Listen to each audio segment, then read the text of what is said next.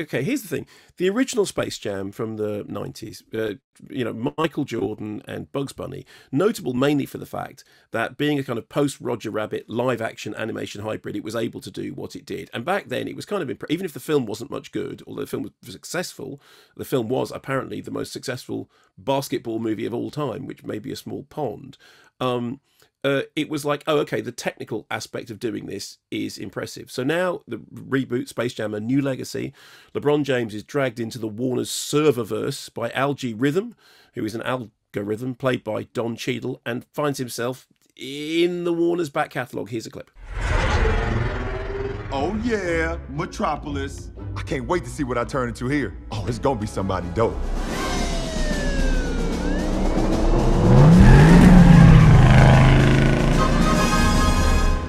Robin? I'm freaking Robin? And why are we chasing a runaway train?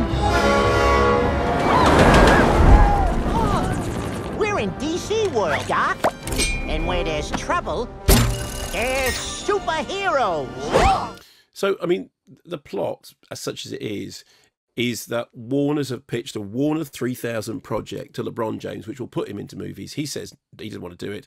The algorithm, played by Don Cheadle, gets annoyed. His son is a video game designer who he wants to play basketball, but he's more interested in designing video games. They all end up in a version of the game that he has to win. Otherwise, everybody who's been sucked into it will stay in the serververse forever. That's sort of the plot. Here are the problems the FX thing was a big pull in the in the first movie, and now it really isn't. We we now expect animation and live action to be totally fluid and totally interchangeable. I mean, ever since Terminator Two, and you know the fluid uh, robot. Um, I think everyone's just thought, well, we can see anything on screen, and that's perfectly fine. So we have to be, it has to be more than just special effects.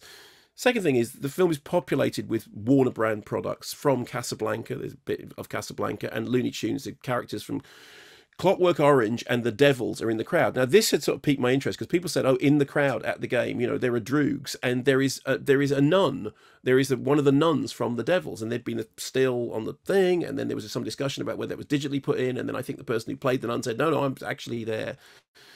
But this sounds more interesting than it is because just having characters there as a kind of Easter egg thing isn't very interesting if you don't do anything interesting with them. I mean, the irony is, of course, Warner's have banned Ken Russell's cut of the Devils the you know the proper director's cut of the Devils, which we restored, you know, uh, 20 years ago, something like that. Um, we restored it and we played it at the BFI South Bank, and then Warner's have refused to release it. Warner's have never liked the Devils.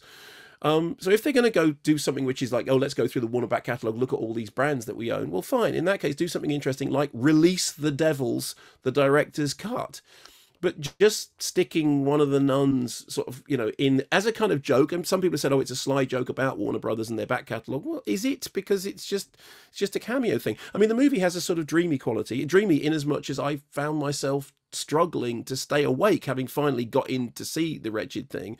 I mean i remember sitting in the warner's vaults when i was doing the exorcist documentary surrounded by all the sound tapes from the fear of god and thinking, my my word, there is so much here. This is like an Aladdin's cave of stuff. Yes, there is, and the sort of premise of the film is, oh, we've got the whole of the Warner back catalogue and you know uh, IPs to play with. What can we do? And the answer is, well, nothing. You just you go, okay, there's a bit of that, and there's a bit of that, and there's a bit of that, and there's a bit of that, and uh, uh. So it uh, it's for a film which contains as much in inverted commas allegedly weird stuff as it does. It was dull as ditch water. I mean, really disappointingly dull.